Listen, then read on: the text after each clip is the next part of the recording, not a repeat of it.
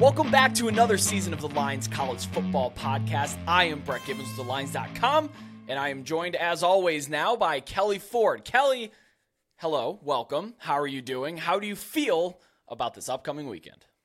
I feel great, Brett. We've been talking about it for a long time. We got a little taste of week zero. Week one is here. This is when everyone's getting back to action. It's the best time of year. We're getting into college football. The whole season's in front of us.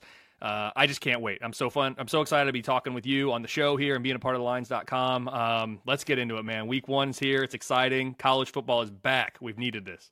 Yeah, before we dive in, though, don't forget to follow the Lines US on Twitter. I am at Road to CFB, and Kelley's work can be found at K Ford Ratings. We'll be here every single week breaking down the college football slate as well as individual weeknight games, and that's actually what we're here to do today. We're going to break down the Thursday and Friday night games for week one. Like you said, the warm up is over. This uh, football's all the way back this week. So uh, if you want to see this weekend slate, we will be back doing it in a couple of days, so check back for that. But before we get into the games, let's talk the new clock rules. It's the talk of the town, especially in the college football betting space. It looks like at the start, in those first few games, especially Notre Dame Navy, that this new rule is really going to affect totals. Uh, but the late games came back, kind of evened it out more or less when you saw, you know, UMass New Mexico State, which turned out to be the barn burner we all expected it to be. Uh, but a little bit of data here, I'm sure most people listening are already aware. But we went from 60 or 68.7 average plays per game in 2022 to 63.3 average plays, but we only shaved off a meager three minutes of the broadcast. Now I know it's a small sample, but that is six full commercials that they could sell, uh, assuming they are 30 second advertisements. Kind of my worst fears. But do you take anything away from this first weekend under the new rules? Yeah, Brent. No, not not from a data standpoint. Um, you mentioned the raw data and what we're looking at plays versus time saved, all those things. We knew it was going to do these things. It's been seven FBS versus FBS games. There are 733 more to go. Let's get a little bit bigger sample size before we draw too many conclusions. But I think we kind of knew this was coming. I'm actually okay with it, to be completely honest. I, I'm fine. Didn't take much away. Let's get into to, to more games, more data before we draw too many conclusions. Would be my recommendation for folks. One conclusion that I will come away with, and maybe I'm jumping the gun a little bit. Uh, I know your numbers don't deal too much in total, so I'll just speak from this from my own standpoint, from a projection, maybe a trends kind of standpoint. That I think this clock rule is going to disproportionately affect games in which we see two running teams. And we'll definitely talk, I will talk that to death until I'm proven otherwise. But you saw Notre Dame Navy, two teams that really wanted to establish it, and that game flew past and ended, well, you know, Notre Dame still scored their 42, but it, it ended with a lot fewer points than we had uh, hoped. So I think it's going to disproportionately affect the rushing teams. Uh, you saw with FIU Louisiana Tech, although that game seemed to go on forever and a half. But then the passing teams like Vanderbilt Hawaii, that game still ended on uh, uh, you know scoring a bunch of points and, and going as long. Had more of a collegiate feel, I think, than Notre Dame Navy did. But we'll take your advice. We will continue to collect data points. We'll continue to sit back and see. Uh, sports books that are in the market certainly adjusted. Uh, boy, there was a lot of unders uh, that were being hit this weekend that we will certainly talk about. But the first game on the slate, last time I think we buried it. This time we're coming out with the, with the game of potentially of the entire week one. Uh, we have Florida at Utah. The Utes are six and a half point favorites with an over under 45 and a half points. Game kicks at 8 p.m. Eastern on ESPN. This line was at Utah minus four and a half because doubt surrounded Cam Rising, whether or not he would play towards ACL in the Rose Bowl. He's working his way back. Then they released a depth chart and it had Cam Rising at QB1. And that line climbed back to that six and a half, seven points that we were seeing before. Now, I, I, I like your opinion on this, or just you know where you lean. I personally don't think that releasing Rising as QB one on the depth chart really changes anything. Did it change your mindset at all? No, it didn't change mine. I think it was expected. I, will get into this too, Brett. I think my numbers, you know, I've been assuming Rising's going to be the quarterback throughout with all this. I, I, deal with injuries a little bit differently than, than most. I'm not going probable, doubtful, 40%, 80% if they're not ruled out, I'm counting them in. And that gets me into trouble sometimes. But again, I'm not out here to bet. I'm out here to try to look at games holistically, seasons holistically, and conference championship races holistically. It's going to vary and make differences here or there, but it's a good general approach for me. So I'm still counting Cam Rising being in, um, and I'll get more into that with, with my numbers here in a bit. That's fair. And I'll talk about my play in a little bit. It, it goes against that. It, it, plays on the possibility that Cam Rising does not play. Um, I just don't think that him being listed on the on the two deep is necessarily saying, yeah, he's in. Because Kyle Whittingham came out Monday and said, I'm refusing to comment on him and Brant Kuithe. Uh, so I, I, don't know that, that they're going to play or not. I don't even know if Utah knows if they're going to play or not. I think that was just a presumptive depth chart. Uh, also note the backup quarterback Brandon Rose. He suffered a a scary, serious camp uh, injury that that was pretty recent, and he may not play at all this year. He's definitely not playing in this game. Uh, so if Cam Rising doesn't go, we're now dealing with a third string quarterback, which of course is a big, uh, you know, much different story. I touched on it briefly. Uh, star tight end Brant Kuithe is a game time decision. He suffered a season ending injury much earlier in the year last year, and his recovery is taking a whole lot longer because that was back in September that he was hurt, and he's still working his way back, may or may not play. He's called a game time decision. If we're looking at Florida, it is difficult to travel backwards to time zones and then play altitude. They're playing at over 4,600 feet at Rice Eccles Stadium, as opposed to about zero feet in Gainesville. So that I think that the the home edge of like 2.2 points is what Sagarin has it at right now. That's what I'm factoring in as right now. I think you have to factor more than that into it. And if you're using a weighted uh, home field advantage, good for you. That's great. I would love to if I could find more reliable data on that, uh, of course. But I think you have to give a little bit of a boost because you're also dealing with the raucous home environment of Salt Lake City. Rice Eccles being maybe one of the most under the radar, uh, very, very, very difficult environments to play in Pac 12 aficionados, of course know uh, plenty about that. And if you're looking at Florida's roster, they're pretty banged up in camp. They've lost a starter on the defensive line and, a ton of depth. They actually have nine guys that are listed as questionable or worse coming into this game. Maybe that's just more honest reporting from Florida. I'm sure a lot of teams have nine or 10 guys that are hurt right now. But when you scroll down the available injuries, which I do track on my own, and if you're in the Discord server, you do have access to that uh, sheet as well. Shameless plug there. But Florida seems to have a lot more injuries than uh, than other teams. Cons- ones I'm concerned with. Receiver uh, Ricky Pearsall, he's listed with an illness and he's in game time decision. Not sure what's going on there. Starting tight end Dante Zanders, he has a lower body injury. He may or may not play. Uh, he was listed on the as a starter though. Caleb Douglas, uh, he's questionable, and like I said, the starter on defensive line, Justice, Justus Boone, is out for the season. I did take Florida plus seven and a half because I'm still confident. I don't know if that's the right word, but I just don't think that listing Rising as a QB1 means that he is now uninjured and ready to play. I was hoping that we could get Utah maybe played down to, to minus three, that I would play some back, but that's just not happening right now. Kelley, how do you slice and dice this game? Yeah, this is my number two game of the week, Brett, behind only LSU, Florida State my numbers, we talked about it. I have Utah minus seven and a half, and that's assuming a healthy Cam Rising. I have Utah power rated number 15 overall with the nation's number 12 projected offense, which, Brett, get this. That's good enough for only fourth best in the Pac 12. It's number 12 nationally, but that Pac 12 is just loaded with quarterbacks and offenses the the defense is projecting as the number 22 unit, um, which is actually in the country, which is actually the best in the Pac-12. So you have a number 12 projected offense, fourth best in your own conference. Number 22 defense is actually the best. So that just kind of gives you a, a, lay of the land quickly of what the Pac-12 is going to look like this year in their final year of existence. Uh, Florida for me is power rated number 25, number 23 projected offense, and number 46 projected defense. So I expect a very even matchup between the Florida offense and the Utah defense. The difference for me is when that number 12 Utah offense is on the field, presumably with Cam Rising, against the number 46 Florida defense. Even if Cam Rising doesn't play, though, the game being in Salt Lake City could be the ultimate difference here. You mentioned the altitude. It's certainly going to play a factor. Those fans are going to be pumped up and ready to go. I think that you said you used 2.2 points. I'm in that ballpark as well. I would listen if you wanted to say, let's make it more than that. From a schedule perspective, Florida is at home against FCS McNeese next week, so their focus should be squarely on the Utes. Utah, on the other hand, they have to travel to Baylor next week. So the Utes are going to need to be careful and not get caught peeking ahead. I don't think that's going to be a problem, considering this is a revenge game for Utah uh, from the 26 29 defeat in Gainesville last year. I'm going to end every segment that I'm talking, uh, Brett, with kind of a K Ford bottom line, summarize things. Hopefully that helps the viewers. Bottom line, my numbers have Utah minus seven and a half at home. That equates to a 70% win expectancy for the Utes.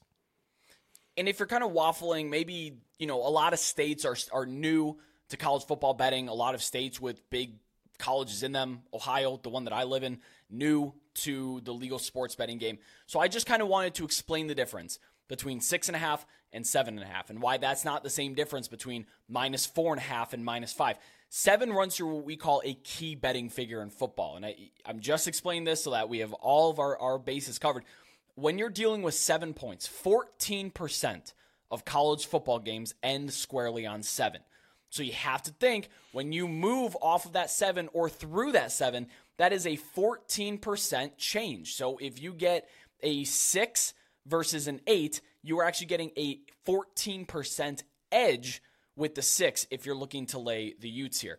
So you can get them at that mentioned six and a half. Do not bet it at the square seven or, God forbid, seven and a half. Shop around and get your best number. And that's why I'm excited about Florida plus seven and a half. And I'm not so sad that I missed out on, say, eight and a half, because uh, when you're dealing with eight, you're only talking about 4% of uh, college football games ending on that eight square. I just really think that this game is going to fluctuate so wildly based on Cam Rising's availability. Uh, like I said, Monday declined to uh, comment on his or Brant Kuithe's status, uh, probably because the team doesn't even know. But we'll see. Now, if you really strip it down, you could say, wow, Brett, you just went ahead and bet a team on the road at Rice Eccles Stadium, a team that is led by the one and only Graham Mertz. And you know what? When you say it out loud like that, it seems kind of silly. And I've been uh, pretty vocal about how I think that Florida is kind of overrated in the power ratings this year. But if you're playing the market game, if you're looking, you know, buying and selling stocks almost uh, that we do here with these lines, I did like that Florida plus seven and a half. When player props do eventually hit, which I think this one will have the first player props of the weekend slate, I'm absolutely looking to fade Graham Mertz on principle alone. Just whatever his passing yards are, down to a certain amount. If it starts with a two, I'm probably looking to fade it. Um, because sadly, and I wanted Graham Mertz to succeed. I really did. I wanted him to be a great quarterback. Thought he would be. Uh, he's just not that guy.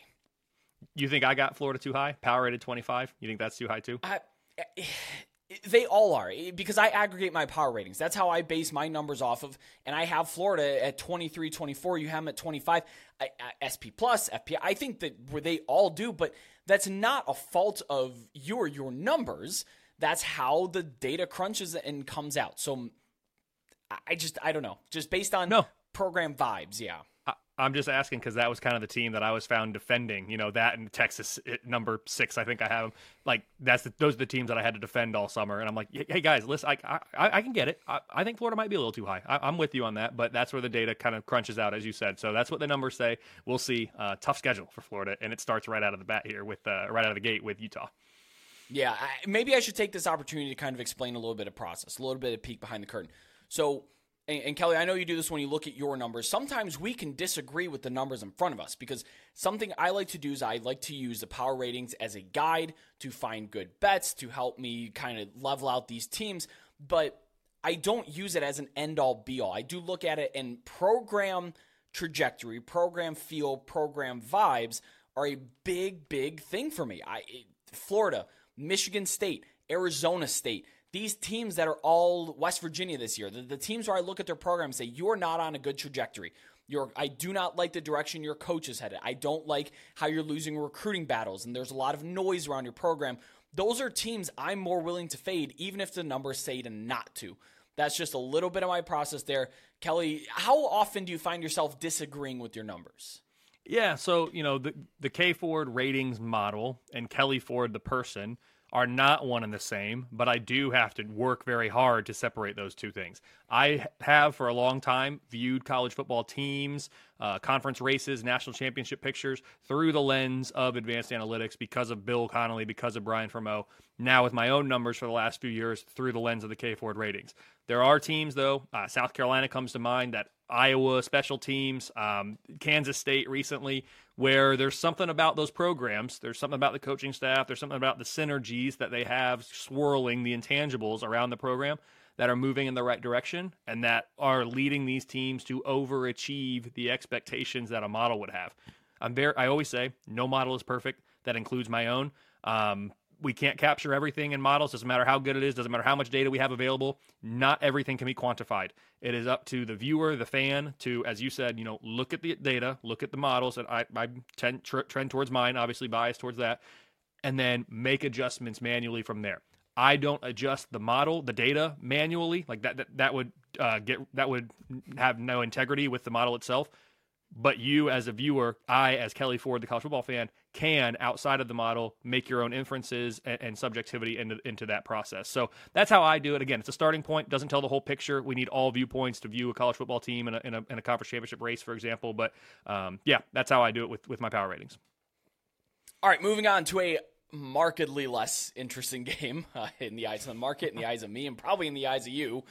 We have the Kent State Golden Flashes at UCF. UCF is a 37 point favorite, believe it or not. That is up from 35 earlier last week. Game has an over under of 57 and a half points. This one kicks at 7 p.m. Eastern on FS1. Like I said, a little bit of buy-in on UCF. They were minus 35, minus 35 and a half. Apparently that wasn't enough. Got bumped up point and a half. Uh, if you want to do the napkin math, uh, that Kent State is implied for 10 and a quarter points. Not a whole lot. However, they return a nation low 29% of production. They turn over their entire coaching staff. They do bring in someone that I am super, super partial to. Uh, Matt Johnson, the Bowling Green State University legend, who was second in the nation in passing yards in 2014 to only Trevone Boykin, fun fact, or 2015, pardon me, led Bowling Green to a MAC title that I was at. So love me some Matt Johnson. Uh, it's expected that he's going to run the same offense uh, that Sean Lewis had in place, or as close as he can to it. Sean Lewis, of course, is now in Boulder. Uh, rain is imminent. Storms are likely, even though this is past the uh, the the tropical storm that is pushing through there. There is still going to be some remnant effects in that, so keep in mind that we don't have a very good weather game uh, lined up here. I mean, cut and dry. This is a total mismatch on the field, talent wise. Uh, do your numbers even consider Kent State losing or by fewer than 37 points? What's your numbers say? Yeah, Brett. Actually, they do. I had to double check this when I saw because usually I, don't have lines that are this far off Vegas. Uh, my numbers right now have this as UCF minus 28. So I think that's a significant difference uh, that I don't usually see. I have UCF power rated number 34 overall. Uh, they are by far the best of the four Big 12 newcomers uh, by about six points. I mean, that's a that's a big gap. I project the Knights to have the number 39 offense and the number 45 defense this year. Kent State is power rated number 129. That's fourth worst in the country with the worst projected offense in FBS and the number 85 projected defense. That's actually second best in the MAC East behind only Miami of Ohio, but the offense is, is, is pretty poor. Um, it's a mismatch on both sides of the ball, especially when the UCF defense is out on the field. From a schedule perspective, both these teams have uh, tough road games next week. UCF travels to Boise State and what I'm terming a BCS blockbuster special. I know UCF really came along after the BCS, but Boise State busting the BCS, UCF trying to crash the CFP, um, and then Kent State heads to Fayetteville for a game against Arkansas. So, bottom line, my numbers have UCF minus 28 at home. That equates to a 97% win expectancy for the Knights. If they finish 85th in, in defense, that's a pretty big improvement from last year. I, am a big proponent of uh, points per drive. I think it's a very good snapshot of efficiency. How often are you letting teams score and how much are they scoring? And Kent State finished 108th in points per drive allowed last year, which means they would move up 23 spots on defense. That is a significant improvement.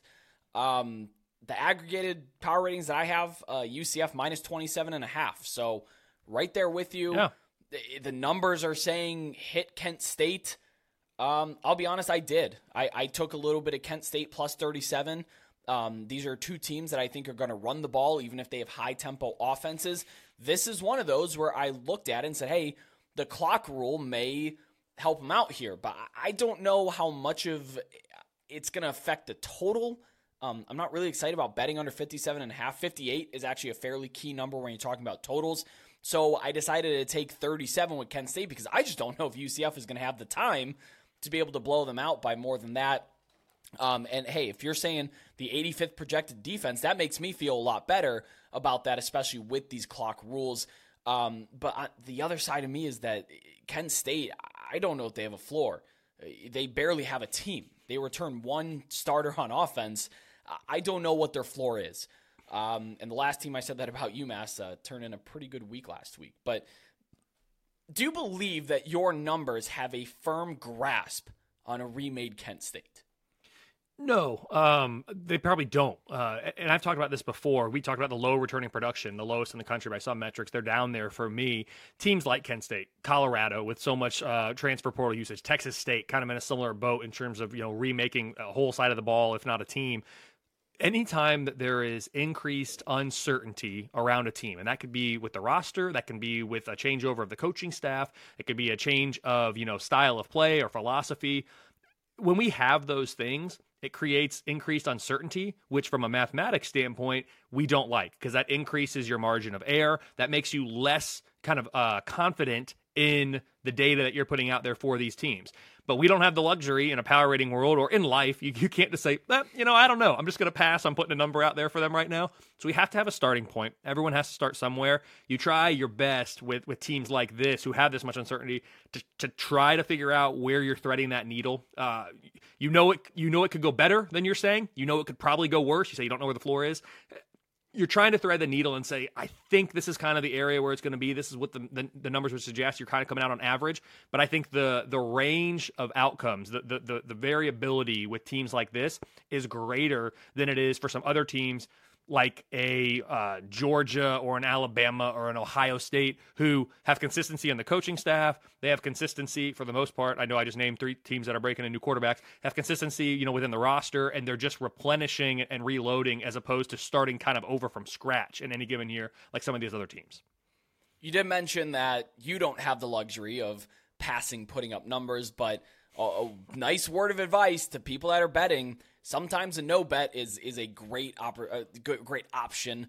Uh, and you know, as a as a better as a punter, we can always pass on some of these games. So if no you doubt. out, yeah, and if if you out there listening say, hey, I don't think my numbers at home, I don't I don't know if these numbers, I I don't know if me personally have a have a solid grasp on Kent State, Texas State, Colorado. Just pass, just pass and wait for them to shape out, and then you can start to assess that betting isn't my lane, so I'm going to wade in here very cautiously and then get right back out. If you're feeling the urge to bet every single college football game, uh, please, please seek help. Just that's all I'll say. Yep. You don't have to bet every game, yep. and I'm not encouraging any of it. But I know that's a very popular thing that a lot of people do. One eight hundred gambler if you have a problem. Just, there you go. That's that's you where you need to visit. uh, moving forward, an interesting matchup, if if not the college football traveler in me thinks this is a very interesting matchup. We got NC State visiting the UConn Huskies. Um, on the docket here, I have UConn listed as a 14 and a half point favorite, but NC State is in fact a 14 and a half point favorite in this game. Uh, the Huskies are not being spotted 14 and a half points. Uh, the over under here is 46 and a half. Game kicks off at 7:30 p.m. on CBS Sports Network. Uh, this is the debut for one Brennan Armstrong and Robert Anae. Brennan Armstrong, quarterback at uh, Virginia, coming over. He transfers in. Robert Anae comes from uh, Syracuse. Now, his numbers didn't really. They don't jump off the page when you looked at Syracuse, but you have to think about the relative talent level that Syracuse recruits to and uses up there. And I thought he did a really nice job with the Orange. I, I liked the offense that they had. It utilized a whole bunch of different things. And the nice thing was is it was adaptive. So when they had a quarterback that could run the heck out of the ball, they ran the heck out of the ball. And when they didn't, they threw it more and, and, and ran with uh, you know uh, the, the the tailback. His name's escaping me. Uh, 2022 is so far out of my mind now uh, in this, but I like him a lot better than Tim Beck. I'll just say that. I thought Beck really wasted Devin Leary's potential last year, the past couple years, really. There's a lot of talent on that NC State offense. And I don't think Tim Beck got the most out of it. So I like the hire. I like Robert and I'm interested to see what he does with Brennan Armstrong, who 4,000 yard passer in Charlottesville. And then Tony Elliott comes in as head coach and whatever he does with his staff and just ruins it. Like Armstrong is one of the least effective quarterbacks in the country last year, and he didn't just forget how to play football. That was a coaching thing. So now with better coaching and a better system around him, I'm really interested to see if we can get Brennan Armstrong back on track here. UConn at their quarterback position, surprising depth. You have um, Joe, fin, uh, Joe Fagnano. He is the starter. He was the one who was uh, announced as the starter. You have uh, Taquan Robinson, uh, Ro- Roberson. I'm sorry, I'm botching these right now. Taquan Roberson, who came down from Penn State, he was a backup that tried to play against Iowa and was just absolutely hapless. So he he transfers down to UConn, a little bit uh, better, I think, competition for him. And then Zion Turner, who was a freshman last year, dynamic athlete. He's listed third, so they do have some options um, up there in Connecticut. But I don't know if the Huskies were nearly as good as a record last year said. It was a good story to see them in a bowl game, but their two big wins on the season were over Fresno State, who did not have Jake Haener. And if you saw Fresno with and without Jake Haener, completely different football teams. And then Liberty and, uh, you know, they. Hugh Freeze had, was already taken the job at Auburn. Like Liberty had fully phoned it in. This was before they got just smoked by New Mexico State as well. So uh, you know, those two wins, I'm not going to say they don't count, but they definitely come with caveats. You got, you do have to mention that a little bit. Um, I don't think we're going to see NC State money unless it's 14 uh, on the nose or less. Again, we got 15, 14 and a half, depending on where you look. I make this NC State minus 18. What do you make it?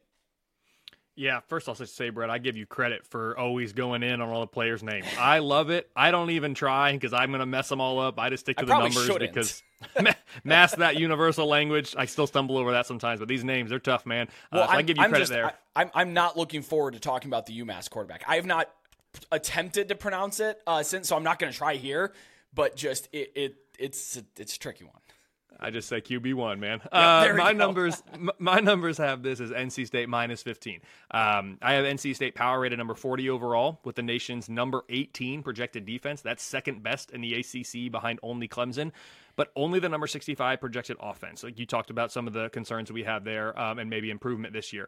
UConn is power rated number 116 for me uh, with the number 100 power rated defense and the number 126 projected offense out of 133 FBS teams this year. So the defense is the better unit for both of these teams, but NC State does have the advantage on both sides of the ball. Um, UConn does have the home field, like you talked about, and this is interesting. You know, getting a Power Five team like an NC State to go up to UConn, so that's interesting and not not negligible, but uh, even accounting for that, still like NC State. From a schedule perspective, UConn is at Georgia State next week, so their focus should be on the Wolfpack this week. Uh, NC State, though, they welcome Notre Dame to Raleigh in week two, so NC State just needs to guard against you know taking this Husky team for granted, especially like I said, considering this game is in East Hartford, Connecticut. Um, I had to look that up because I was like Storrs, right? That's where Connecticut is. That's where they always talk about basketball in Storrs. It's in East Hartford is where they play football for Connecticut. Um, bottom line, my numbers have NC State minus 15 on the road, which equates to an 86% win expectancy for the Wolfpack.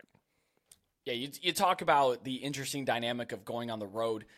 You know, the, the atmosphere only gets so rowdy when we're talking about Rentschler Field, if that is still the name of the stadium up there. Uh, one that I have not been to. I've been to 108 FBS stadiums, and Rentschler Field is actually not one of them.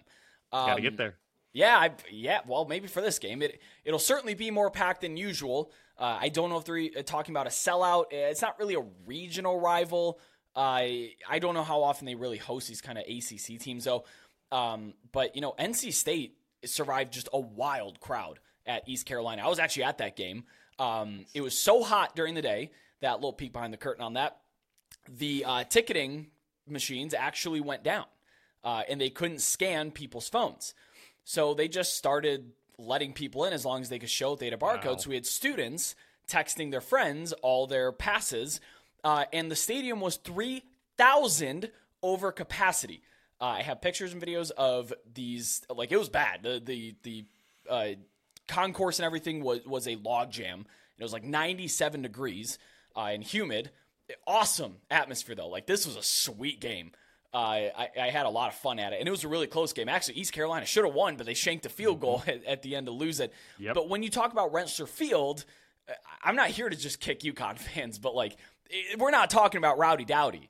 Like it, it's not the same place. Uh, and if you know if you're a big power team going into these small, feisty teams that, that have you know well coached and some good athletes, and then you walk into an atmosphere that is just sleepy, uh, situationally, that's a nightmare to me. You can come out flat, and, and yeah, you could find yourself on the ropes uh, in in a game that you shouldn't be. That's why I'm not really excited about laying over two touchdowns. Uh, your numbers are also not really excited about laying more than two touchdowns there, it seems. Uh, moving forward, what a treat. What an absolute delight that we get a Big Ten West in its final year matchup in week one. on Thursday. Let's get weird. The Nebraska Cornhuskers at the Minnesota Golden Gophers. Minnesota is a seven and a half point favorite with a 43 and a half over under. What a great Big Ten line that is, if you ask me. This game kicks off at 8 p.m. Eastern on Fox. Six and a half was available. Uh, it's not available anymore. I'm not a trends guy, but interestingly, the Huskers are 0 6 against the spread in their last six openers. And I'm not talking about games at Ohio State and at Michigan. They play Northwestern. We all remember that game. We're talking uh, Illinois. They lost outright. Uh, those are games that they were expected to win that they are favored in. I actually took Minnesota minus seven. If you can find a seven out there, I did take that because I- I'm really just fading Nebraska right now. They're dealing with some injuries to their running back room, some suspensions, a whole bunch of stuff going on there. And uh, one of their best portal gets, tight end uh, Arik Gilbert, he has not received his NCAA waiver, so he is ineligible as of now. There is some optimism around here, but I'm not really counting on it. And and to be honest, I don't know how much uh, on the point spread a, tight end is, even if he's a, a athlete. And then their top wide receiver Marcus Washington, who's dealing with some camp injuries, but he is expected to play. How does the outcome of this game, which is an interesting matchup, how does the outcome of this game affect your chances to win the Big Ten West for these teams? Yeah, I love I love this question, but I like these types of questions. They're fun, and that's why we have the numbers, so we can do these hypotheticals.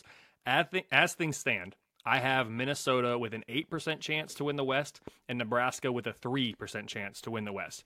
With a Minnesota win, all else equal, everything else stays the same. The Gophers' chances increase from eight percent to ten percent, while Nebraska's chances decrease from 3% to 1%. So 2% swings for both of them there. With a Nebraska win, all else equal again, the Huskers' chances increase from 3% to 7%, while Minnesota's chances decrease from 8% to 2%. So a bigger swing there, and it makes sense because that's the unexpected result. The numbers are not expecting a Nebraska win. I'll get into what my numbers say in a second. But because that would be an upset by the numbers, that's why you get more variability from the current projections to what would be the updated projections at that time. So obviously, both teams going to have an improvement if they win. They go down if they lose. Uh, Nebraska can experience a more significant gain because right now the numbers are not projecting them to get that win. Yeah, I, have been talking about it throughout the throughout the podcast here, but with the new clock rules, the run heavy teams are the games that I worry about, the low totals. And, and boy, we're talking about the Big Ten West. This is probably the, the matchup that I worry about the most with the new clock rules, any Big Ten West game, um, because chances are both teams are going to be, you know, high T, established to run, that kind of stuff. You look at Nebraska's new offensive coordinator, Marcus Satterfield. He's talked about huddling before every play, running under center, and with multiple tight ends, which sure, I guess South Carolina wasn't really too uh, sad to see him go to Lincoln, but this number is already at 43 and a half. I'm not going to play under that. That's already a really low total. It's also down from 46, so I'm not getting the best of the number. You're talking about a 6% move when you move through 45 and 44 on these totals historically. So that's not something I'm interested in though. You know, if you if you told me I had to absolutely pick a side, I'd be betting under this and certainly not over it. But what do your numbers say about the matchup itself? This is my number four game of the week. Uh, my numbers have this as Minnesota minus seven. I have Minnesota rated number 32 overall with the number 10 projected defense in the country, which is good enough for only third best in the Big Ten West. Again, number 10 in the country on defense, but within their own division is number three. Uh, number 52 projected defense. Ironically, that's also projected to be third in the Big Ten West. So you have the top 10 defense, that's third in your division, and you have a number 52 offense, or and that's also, excuse, excuse me, yeah, 52 offense, that's also uh, third best in your division. So interesting how the Big Ten West shapes up there. Uh, I think it's clear which side of the ball is, is stronger. Nebraska is power rated number 51 with a number 48 projected defense and a number 68 projected offense. So Again, typical Big West fashion, uh, Big Ten West fashion. The defense is clearly the stronger unit for both of these teams. I do expect a very even matchup between the Nebraska defense and the Minnesota offense. Uh, the difference for me in this game is that number 10 Minnesota defense against the number 68 Nebraska offense. So, not to mention, there's also the home field advantage baked in for the Gophers. Um, I like Minnesota for those reasons. From a scheduling perspective, Minnesota has a home game against Eastern Michigan next week, so they shouldn't be looking ahead at all really to that game. Uh, Nebraska, on the other hand, they hit the road again. Uh, week one and two on the road. This time for an awesome former Big 12 conference clash with Colorado. My numbers aren't necessarily high on Colorado, but this is a flashy game, a game that's going to get headlines like we're seeing with the, the Colorado TCU game in week one. So Nebraska needs to make sure they're fully focused this week in Minneapolis. Um, bottom line, my numbers have Minnesota minus seven at home. That equates to a 70% win expectancy for the Gophers. I am so excited for that Nebraska Colorado game. Like, beyond mm-hmm. excited. Um, Athan Kaliakmanis. I didn't really need to bring him up, but I just wanted to uh, drop another name that's difficult to pronounce there. Uh, he's back in action from Minnesota. He's got some nice transfer receivers to work with as well. Corey Crooms comes in from Western Michigan. He was their top guy. Elijah Spencer, who I'm very excited about. He was the Conference USA Offensive Player of the Year last year from Charlotte. But this still looks like a run heavy team with Sean Tyler, who transfers in as well uh, from Kalamazoo, Michigan. I do worry about Nebraska's front seven in here as well. I really don't have faith in any of them. If you're looking at preseason uh, unit rankings, Phil Steele ranks the defensive line 11th and the linebackers 10th in the Big Ten. That's why I think Minnesota is going to go after it. PJ Fleck is not adverse to lining the ball up and running it down your throat if he's so inclined to. Uh, and then, of course, you have uh, you know Elijah Spencer and Corey Crooms to be able to throw the ball over the top. Uh, I just think that that uh, Nebraska, pardon me, is is the or I'm sorry, no, Minnesota is a better team here, uh, and that's why I laid seven points with them in this matchup. This one I'm excited about just because it's it's weird. It's it's sickos. It's, it's great. We got Miami of Ohio at Miami, Florida, or uh, Miami University at the University of Miami. Uh, the, the Hurricanes are a 17 point favorite with an over under of 45 and a half, and I've dubbed this one, as many people have, the Miami Bowl. The Hurricanes lead the all time series 3 0 with wins in 1945, 46, and 87. So they have not played very frequently or recently. Uh, and that's why I think I'm so excited for this. Kicks off 7 p.m. Eastern on the ACC network. Quarterback Tyler Van Dyke, he was reported to be 50 50 to play, but some other reports came out, and then Mario Cristobal himself expects him to play. So I think we're going to see him on the field. You saw a quick dip from 17, 17 and a half to 16 and a half, uh, but that went right back up. However, starting offensive tackle who's an absolute star, young guy, Zion Nelson, will not play. He is out. I don't know how much that's going to make a difference when you're talking about a team from the MAC, but his absence is a little bit notable. Uh, we were talking about rain that's possible from this game. You're still, uh, you know, expected impacts from tropical storm or hurricane uh, Idalia when whenever that hits, whatever it hits at. It's not supposed to be torrential, and I don't think you know the tropical storm itself isn't going to be hitting Miami. So we're not dealing with a ton of uh, you know really really bad weather here, but there may be rain during the game anyway from effects from that and um, as is. Uh, the Red Hawks, because I can't refer to them as Miami Miami, but the Red Hawks do return quarterback Brett Gabbert, uh, but he does have fine new weapons. He doesn't have Mac Hippenhammer anymore, who's one of the better players in the MAC, uh, in my opinion. I also don't think the Hurricanes are going to sleepwalk through this after getting absolutely torched by Middle Tennessee last year. What do you think?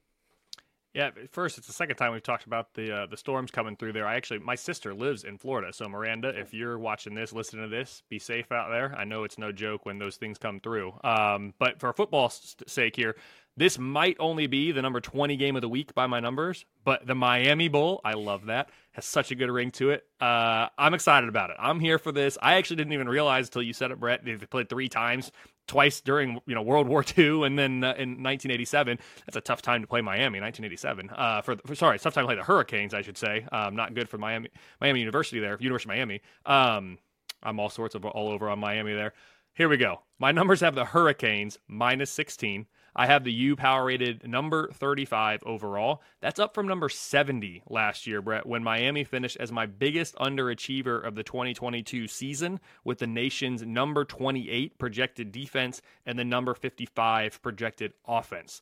The Redhawks are power rated number 94 with the number 74 offense uh, which is best in the MAC East, and the number 122 projected defense. So not as good on that side. Uh, it's a mismatch on both sides of the ball, but especially when the Hurricanes' number 28 defense is out on the field with the Redhawks and that number 122 offense. I mean, it's to the point where Miami, Ohio might not score more than you know seven or ten points in this game. Um, Miami the Hurricanes defense has collapsed before, not saying they can't again, but it's really shaping up to be one sided, especially in that individual matchup. From a schedule perspective, this is the first of three consecutive true road games for the Redhawks with trips to UMass and Cincinnati on tap before finally playing a home game in week four against FCS Delaware State. Brett, I had to look this up. I checked across all the different schedules as, as I prep for the episode. Miami, Ohio is actually the only team in FBS to play three consecutive road games to begin the year this year. No other team in FBS starts with three in a row on the road. So it's a tough start uh, from a travel standpoint for Miami of Ohio.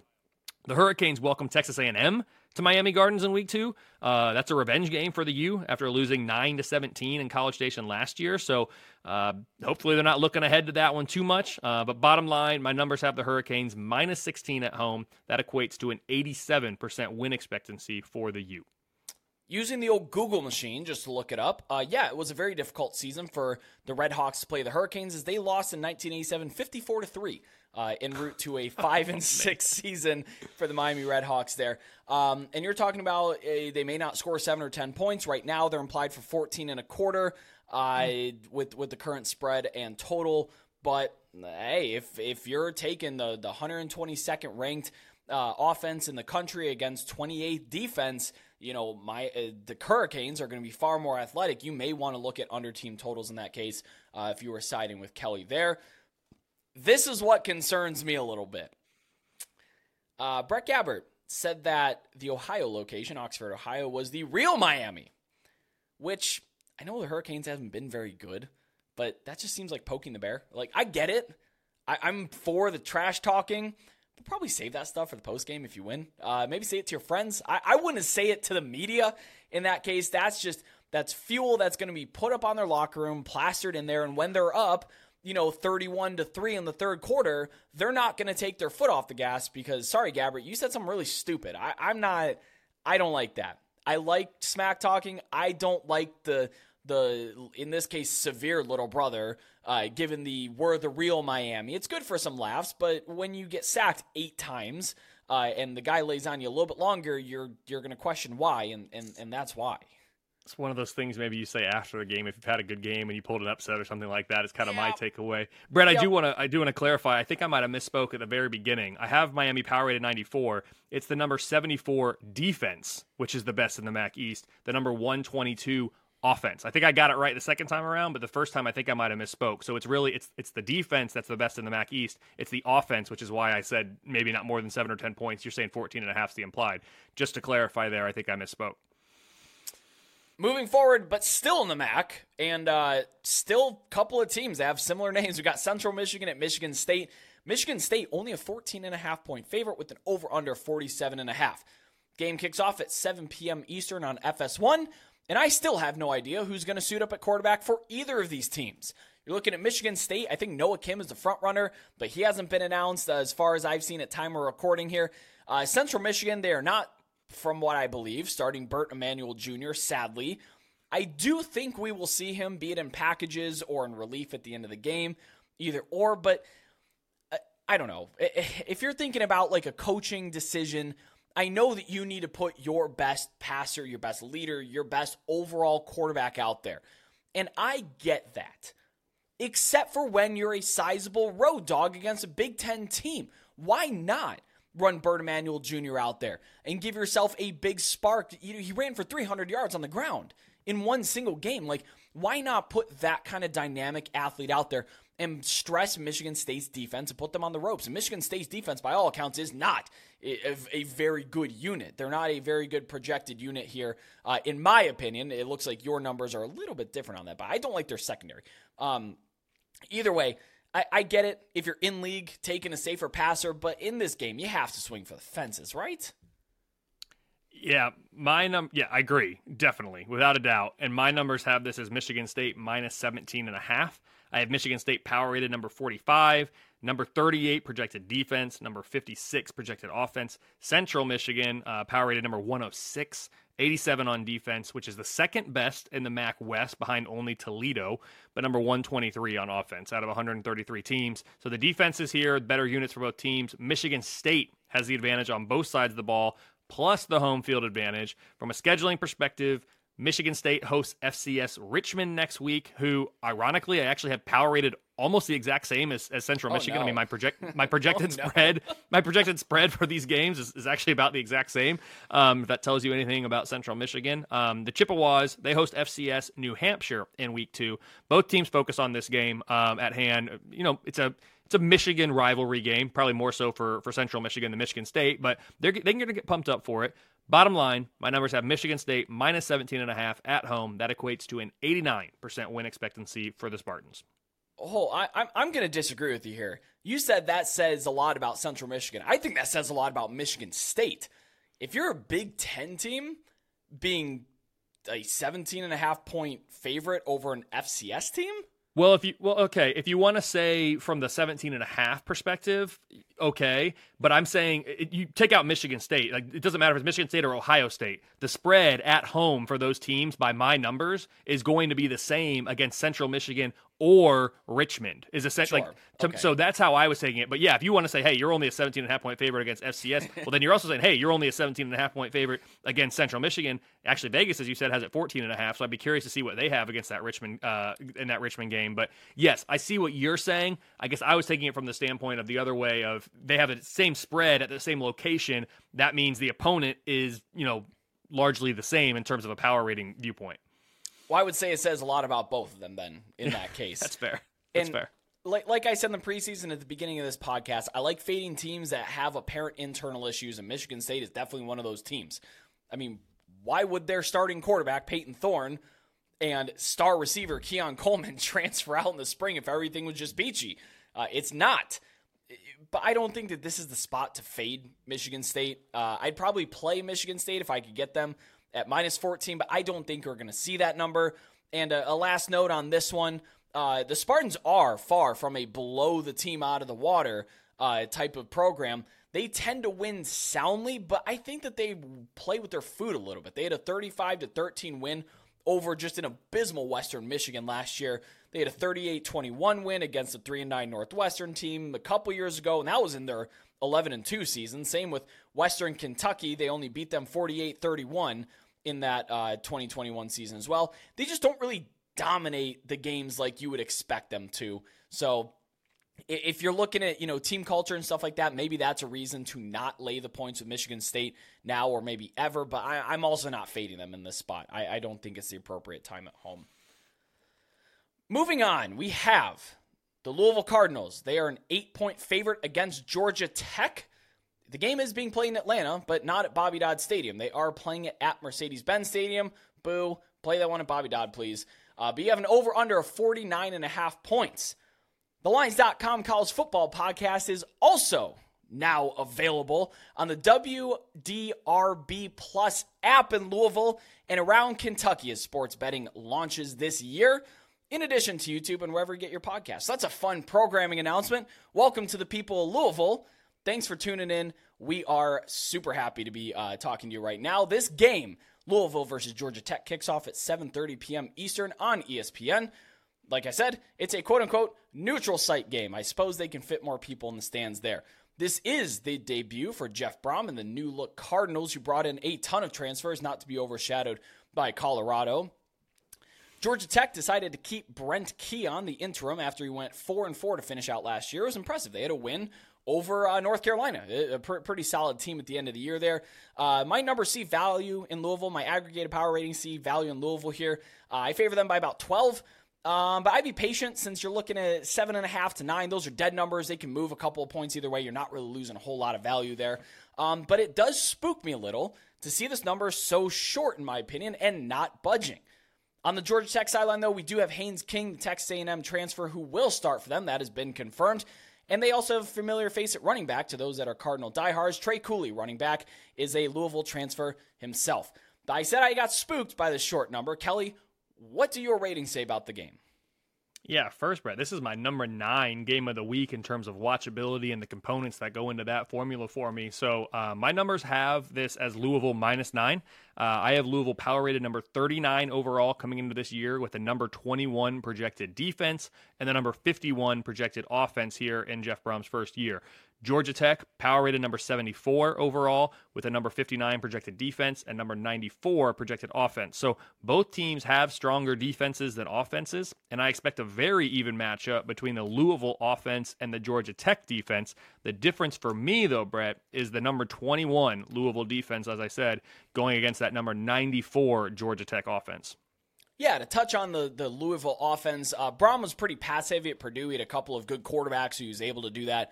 Uh, but an important note Jamari Thrash, who Georgia State transfer receiver coming in, he's reportedly lining up in the same position that David Bell and Charlie Jones had lined up in. Uh, I guess it's their apex receiver, their top guy, their their favorite target to go to. He is lining up in that same spot here. Uh, Georgia Tech is a pretty pretty solid core of uh, defensive backs. They brought in a couple of transfers. They should be pretty sound back there. But I'm a buyer in Jamari Thrash. I think he's a terrific land in the transfer portal. So I may look uh, over his receiving yards when player props drop. That's probably going to be Thursday or Friday, you know, later on. But I expect big things from Jamari Thrash, even against a pretty solid Georgia Tech secondary. Yeah, uh, hard to argue there, uh, Brett. From a scheduling perspective, both of these teams host FCS foes in week two, with Murray State heading to Louisville and uh, South Carolina State heading to Atlanta. So, uh, all eyes, all focus for these teams should be on this ACC game. Fun fact about Louisville's schedule the Cardinals are the only team in FBS that play fewer than four true road games in 2023. Now, again, I'm counting this one as a neutral site, even though they are going to the home city of their opponent. But Louisville is on the road at NC State in week five, Pitt in week seven, and Miami in week 12. They obviously have this neutral site game as we're terming it against Georgia Tech here in week one, and then they get Indiana at a neutral site in week three, but only three true road games as defined by, you know, FBS schedules and, and, and by people out there. So that's the fewest in all of FBS, something to keep an eye on for Louisville this year. And then final thing for the Cardinal fans, since I know uh, this will be shared on the WDRB Plus, um, as things stand, I have Louisville with a 22% chance to make the ACC championship game. That's third best in the conference, behind only Clemson and Florida State. All else equal, a win for the Cardinals here in week one increases their chances to 26%, while a loss would decrease their chances all the way down to 9%. Again, the numbers like um, Louisville in this game, they're not expecting a loss, which is why the negative impact of a loss is greater than the positive impact of a win. But 22% now, that bumps up to 26%, all else equal with a win. Bottom line, my numbers have Louisville minus nine in this neutral site game, which equates to a 73% win expectancy for the Cardinals. I'd really like to expand on this weird schedule. I love college football travel, I love stadiums, and I love scheduling quirks like this. Not only does Louisville only play, you said, three true road games, but two of those true road games are in NFL stadiums anyway, at Pitt and at Miami. So they play one true FBS away stadium, NC State, and that game's played on a Friday. So they will play zero road games at FBS stadiums on Saturdays this year. Nice job, Louisville. Excellent, uh, excellent uh, scheduling there. The only injury note in this game, starting safety MJ Griffin, he's out for the season for Louisville. Uh, that is a big impact for the defense, but nothing that's going to be changing point spreads or anything like that. I probably lean Louisville uh, and the points here. feels like one of those games where you look back on and say, oh, well, of, of, course they ran away with it, right? Like Georgia Tech was clearly outmatched in this one. Uh, if you look at the implied point total for the Cardinals, it's 28 and a quarter if I can find 28 or under for Louisville team total, uh, that's probably something that's going to interest me. I think that they'll be able to move the football. You said the offense and defense are pretty evenly matched, but I do trust Jack Plummer. I do trust the athletes. I like Jamari Thrash on Louisville a little bit more, I think, than I trust Georgia Tech's defense. Um, and I'd only take that 28 if it wasn't juiced to crazy number, minus 160, or you know how they do that sometimes. So, moving on, we have Stanford a three and a half point road favorite at Hawaii with a 60 and a half point over under. Grab your coffee. Uh, we, we got some classic Hawaii After Dark. This one is 11 p.m. Eastern. We get to watch it. It's on CBS Sports Network. You don't have to subscribe to that ridiculous Hawaii pay per view, uh, $60 per pop or whatever they were selling uh, last year. This one's on CBS Sports Network. Uh, get ready for some weird. Y- you know it. It's 11, you know, 11 p.m. kick on the East Coast, and, and you got two teams like this playing. Uh, it's going to be weird. This to- this point spread, pardon me, actually dropped from Stanford minus seven uh, after Hawaii gave Vanderbilt a run for their money in week zero. Now, funny enough, I love looking at post game win expectancies. Hawaii had an 82% post game win expectancy over Vanderbilt, but they lost the game outright. I'm going to be honest. I stand corrected from our last week zero podcast. Brayden Schager looked uh, pretty good, a whole lot better, at least good enough to take advantage of that Vanderbilt defense that I said verbatim. I don't believe he was good enough to take advantage of. Uh, here I am, wrong. He he threw for uh, 350 yards. But if you look at this box score, it's just downright hilarious. Look at the advanced box score. Average starting field position for both of these teams were past the, each other's 50 yard line with about 43 and a half yards to go for each. Uh, greater than a 25% havoc rate on the game total. That is TFLs, sacks, deflections, turnovers. One out of every four. Shorter than one out of every four, actually. Uh, one of those crazy things happened. And then nine scoring opportunities for Vanderbilt, and they came away with a grand total of seven points from those. And yet they scored 28 on the game. So 21 of their points came from outside of scoring opportunities. It's just, it was a weird game. It was a fun game, but it was a weird game. Uh, Troy Taylor, the new head coach for Stanford, a quick rundown on him. He's from Sacramento State. Sac State scored 43 points per game and had a 17 point uh, positive point differential last year over their opponents. They lost to Incarnate Word in one of the wildest college football games I have ever seen. Probably the honestly, probably the best game in D1 last year. It was a 63-66 finish. So much fun to watch. I remember watching that one late night. Overall, I like the hire, but I don't like where Stanford is with a talent uh, perspective and, and a program future. Like I said, it's the theme of this episode. If you have a bad program culture and a bad program direction, I'm probably going to fade you. Um, and then on the other side, Hawaii's on the upswing. So Stanford, we have to talk about this rest advantage. It is massive. They didn't play in week zero, so this is their first game of the year, but Hawaii played in Nashville and now has to travel back and play six days later. They may arrive back on the islands at the same time that Stanford did, but Stanford has a whole lot shorter, probably a, a what, a three and a half, four hour shorter flight, uh, and, and they haven't done that yet. Uh, it is the debut for Troy Taylor, but again, that roster is just a mess. Their quarterback is a mess. Everything on there is a mess. I'd probably lay three or better with Stanford. Uh, that's kind of gross to say, but I think that this may have been a slight overcorrection in the point spread there. Uh, what say you?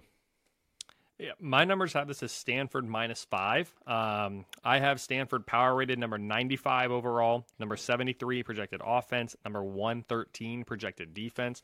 Hawaii is the first team, as you talked about here, that we've talked about today that has already played live college football this season. The Rainbow Warriors fell last week, as you said, 28 35 at Vanderbilt. Uh, Hawaii is power rated number 120 now, which is up from number 124 a week ago. So the, the Rainbow Warriors did rise in my power ratings from week zero to week one. They're a balanced team. Offensive unit ranking at number 116, defensive unit ranking at number 118. So I, I said they were balanced. I didn't say they were good. I said they were balanced. They're they're equal ish in both of those ranking units uh, on both sides. Again, that doesn't mean it's good, but they're balanced. Uh, I expect a very even matchup between that Stanford offense and the Hawaii defense. Difference for me number 73 uh, Stanford defense against that number 116 Hawaii offense. Although this game being in Honolulu does make it interesting, um, as you said, the travel actually almost maybe favors Stanford given where Hawaii's coming from. Uh, not quite, but, but pretty close. Uh, from a scheduling perspective, I mentioned Hawaii's coming back from that trip to Nashville. You talked about it too. The Rainbow Warriors host FCSU Albany next week. Stanford follows up their trip to Hawaii with a trip to the Pac 12 favorites, USC, in week two. So a lot of travel for Stanford here early on, too. Bottom line, my numbers have Stanford minus five on the road. That equates to a 64% win expectancy for the Cardinal. Uh, the average flight time from Albany, New York to Honolulu, Hawaii is 10 hours and 24 minutes. That is a trek for an Long FCS trip for the team. Oh, I'd like to know how much money they're being paid for that. I'm going to look that up. That's interesting. Um, you said you make Stanford minus five. I make it minus six, somewhere you know in that same range. Mm-hmm. Um, but interestingly, Hawaii head coach Timmy Chang has publicly said he's aware of point spreads. Now, I I personally believe that all college football coaches, at least the head coaches, are aware of their point spread. You you just can't hide from it anymore.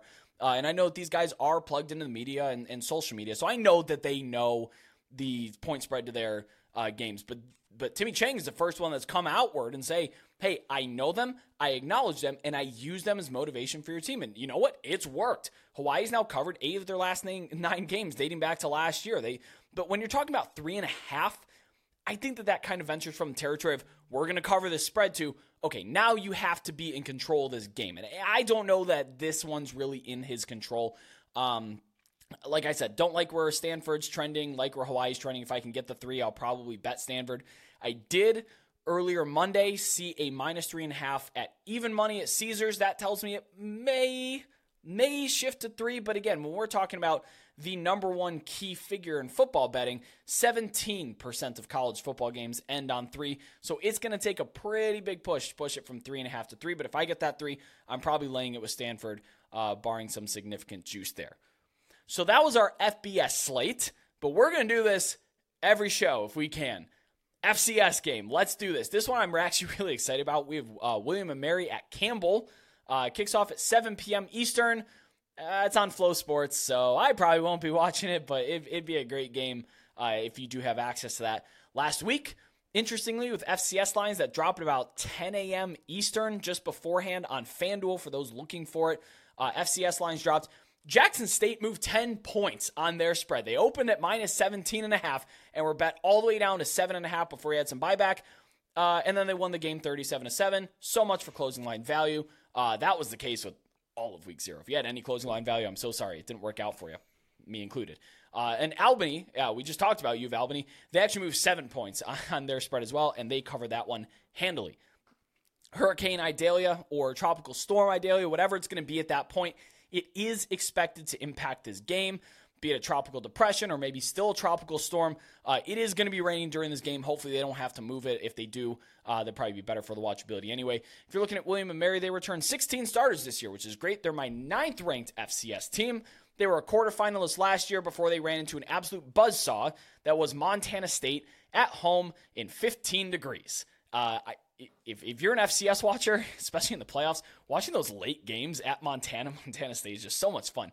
Uh, yeah, but uh, Campbell, 50th ranked F- FCS team. I favor William and Mary by 10.5 points on the road. Kelley, what do your FCS numbers say? Hearing you talking about closing line value and moving spreads in the FCS game, Brett, I just, it's amazing. I love City. that you I love that. City. I love that you love it. That's awesome. Uh, I do have the FCS light model going this year, so I'm able to give you a projected spread here. Um, William and Mary, number seven in my FCS rankings right now. I like them by about 14 and a half on the road against Campbell, who I have in the FCS ranks number 57. So there you go. William and Mary minus 14 and a half on the road against uh, Campbell for me. 9:55 Eastern, 6:55 Pacific. Set your alarms and start refreshing uh, FanDuel because I kid you not, it went from 17 and a half to 13 and a half like that. I could not scoop up a 14 and a half on FanDuel. I had to go over to BetRivers to grab my 14 and a half on uh, South Carolina State. I don't want to talk about it. I'm still hurt from it. It's fine. We'll, we'll have better luck if we're getting consistent closing line value. We're going to have better luck in the long run in the season. But Kelley, that is a weeknight week one preview. We haven't even touched Saturday yet, and I'm excited to come back and do that later in the week here. Hop on over to our Discord server where you can connect with over 4,000 sports betting fans, get live updates in our college football channel, and join a sharp and active community. This thing was electric uh, on Saturday, week zero. It was going all day from 10 a.m. to past midnight. I think the games ended at 1 1.30. Um, I'm also doing a live stream on that Discord at 11 a.m. Eastern on Saturdays, going over line movement, uh, new news, ins, outs, uh, injuries, weather, updates, things like that that we cannot successfully cover here. So join me over there as well if you did not last week. Don't forget to subscribe to Line's YouTube for weekly college football odds and betting videos all season long. Subscribe to us on your podcast app of choice, be it Spotify, Apple Podcasts, Google Podcasts, and drop us a good review if you like the show.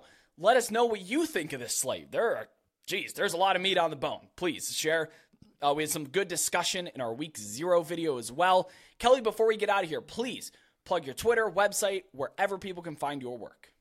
Yeah, for sure. Uh, you find me on Twitter at KFordRatings. You can find me on the website KFordRatings.com. Be doing some writing here for the Lines.com as well, as well as some various other outlets too. So, uh, week one, man, just the weekday games. That's what we got into tonight, and we went an hour. Saturday is going to be even better. It's it's awesome. College football's here. It's the best time of year. I love talking about it with you, Brett. It sure is. Thank you so much as always for watching. I'm Brett Gibbons.